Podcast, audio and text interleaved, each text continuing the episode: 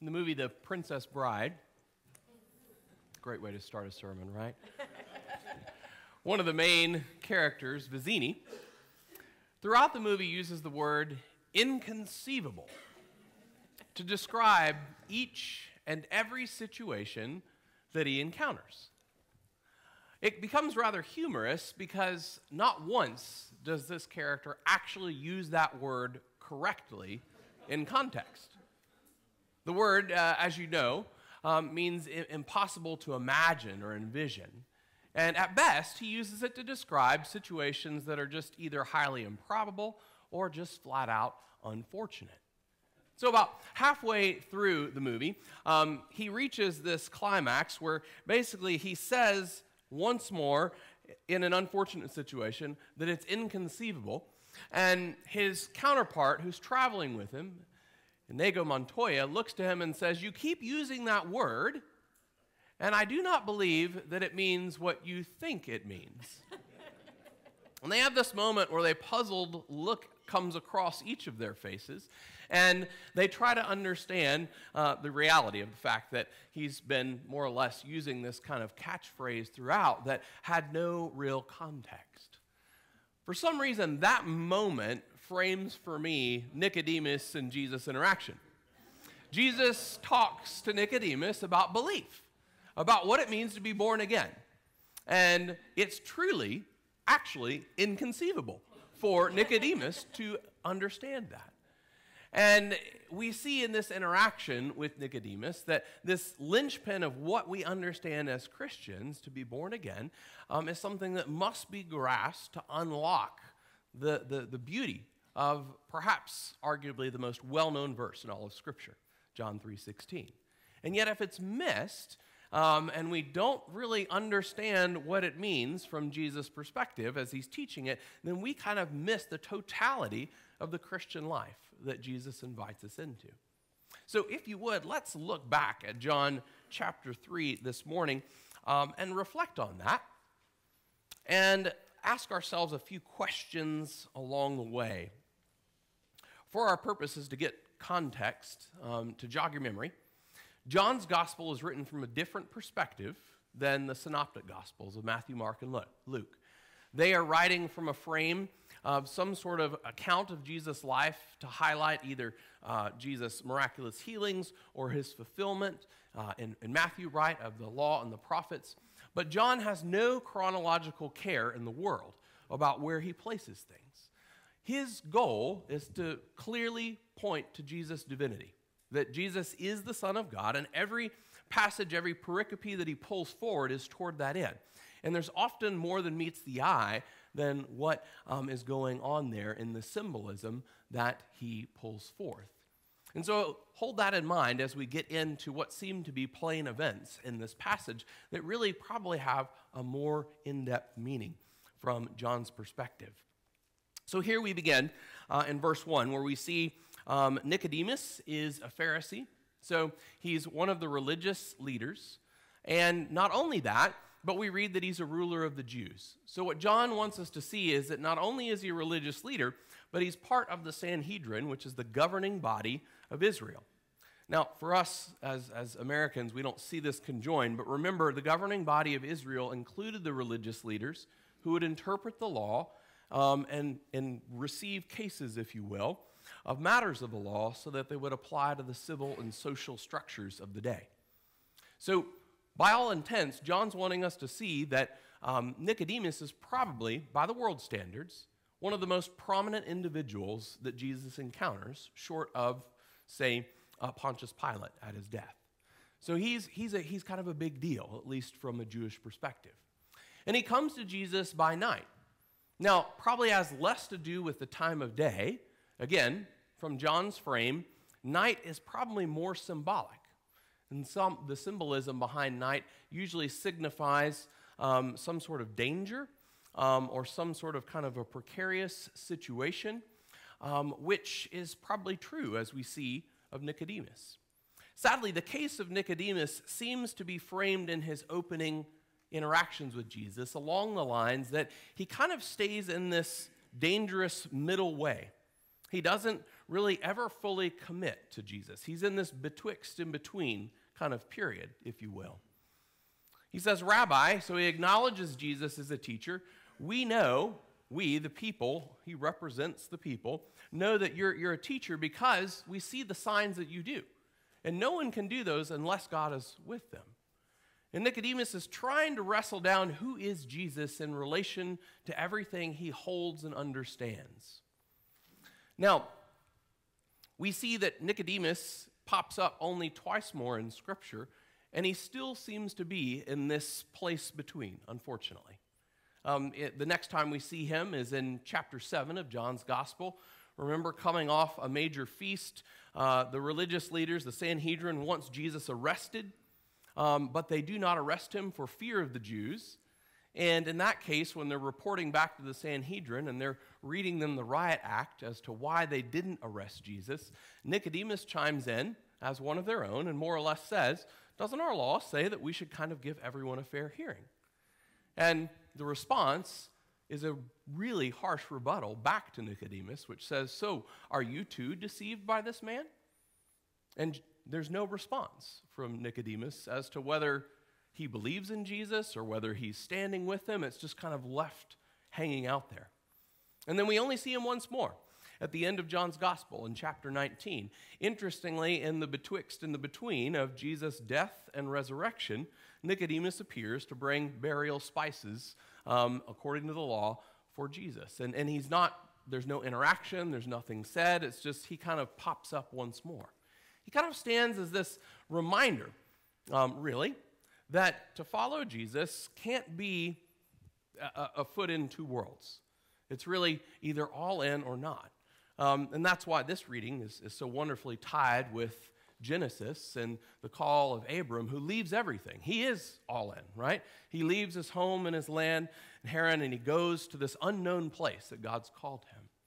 So, as we reflect on that, I think there's a couple things for us to think about.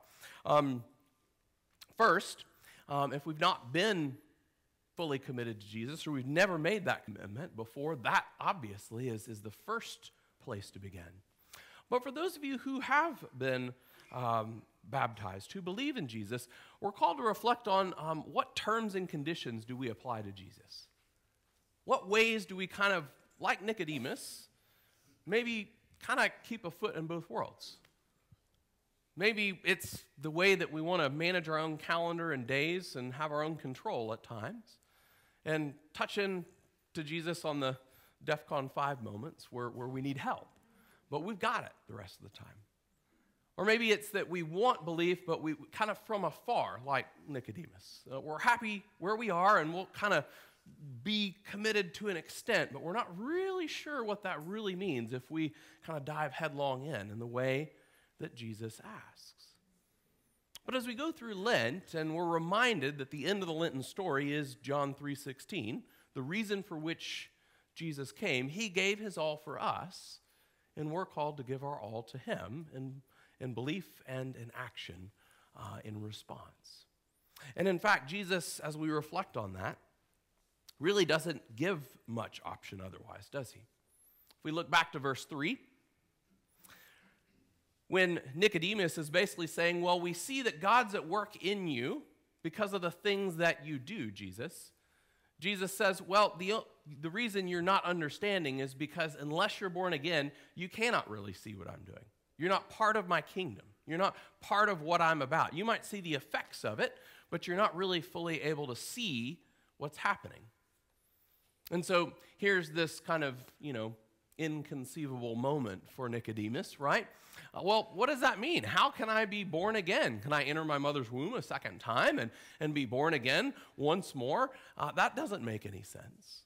And Jesus in verse 5 reiterates exactly what he said in verse 3 with one addition to answer his question, which is truly, you cannot be part of the kingdom of God unless you are born by water and the Spirit. Jesus is talking about a different birth. Does not mean what Nicodemus thinks it means. He's talking about being begotten or born from above. And one of the greatest preachers of all time, um, St. John Chrysostom, uh, said of this passage, which I think is worth pulling forward so marvelously. He said, And so what Christ says to him, Nicodemus, is something like this If you're not born again, if you do not share in the Spirit that comes from the washing of regeneration, everything you think about me will be from a human point of view and not a spiritual one. You'll miss it. You'll miss it. And so, of course, this passage points to baptism. It points to where new life begins, as Colossians, as Paul will write, that we are new creation and, and a new person in Christ Jesus. And, and it calls us to reflect on that moment and our baptism. Um, but what does that mean for those of us who have been baptized? Uh, one prominent New Testament scholar, uh, I think, nailed this quite well. Unfortunately, in the West, we've placed so much emphasis on the moment of being born again that we've kind of missed what it's all about. He uses this analogy. He said, sadly, in the West, um, it, it, would be as though uh, we, we framed our birth certificate very prominently and very elegantly. We hang it in our house, and then for everyone who walks in, we say, Look, I was born. And folks look at you and say, Well, that's wonderful. And, and what are you doing with your life now? What, what is the vitality of your life? What are, you, what are you about? Now, this is not in any way to downplay the, the event of baptism or new life in Christ Jesus. But if, if we only look at that as, as the moment, we miss the fact that when we're given a share of God's Spirit, it should do something in us, it should animate us in some way. Um, and, and we, we're called to reflect on that. Um, so I think one question for us to consider as we think about what, what ways are we in or out from Jesus is what evidence does our life bear to the new life that we've been given in Christ Jesus. And what might that look like? So, in the early church, um, their concern was to live the life of a Christian, to walk in the way of Jesus all the time, because they're trying to reach the Jewish people in the early church, remember? And for the Jews, um, they could not believe the Messiah had come unless the world looked different.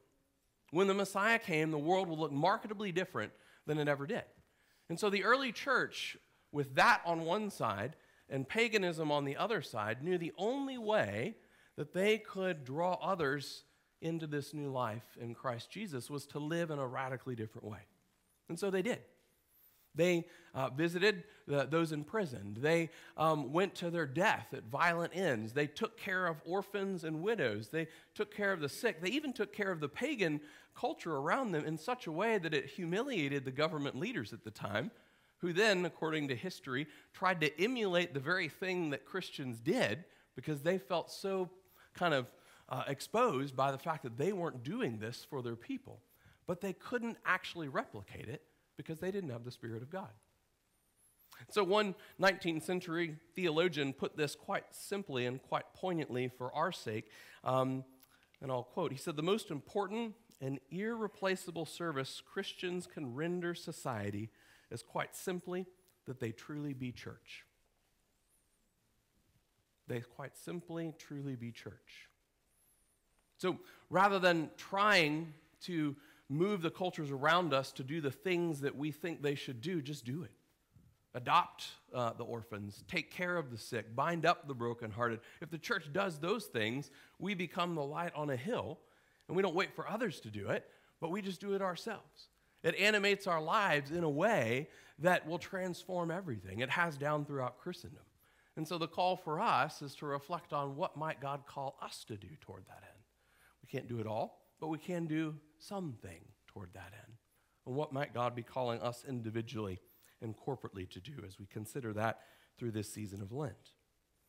So Jesus draws this distinction to a close back in verse 6 and following. First, by saying, that which is born of flesh is flesh, that which is born of spirit is spirit. Talking to a religious leader, of course, he's noting that, look, just because you're of the lineage of Abraham does not really mean anything. What we're talking about is inclusion into the household of God was by faith, even by Abraham, as the promise was, as we heard in Genesis, as Paul echoes in Romans, as we heard. And that's what matters. And so in verse 7, he says, Don't marvel, don't be tripped up by this statement uh, to be born again, because the wind blows where it will. You can hear it sound, but you don't know where it comes from and where it goes. So it is with everyone who's born of the Spirit. This is where it gets really dangerous. This is the, the night moment for Nicodemus, if you will. If Nicodemus, whose whole world and construct is framed by an application of 16, 600 laws from Judaism, how they apply civilly, morally, and otherwise. Jesus is saying, and what I'm saying to you is akin to opening a window in all of your categorized systems on a windy day and letting it just blow all through and reorder the whole thing. Because your framework will not work.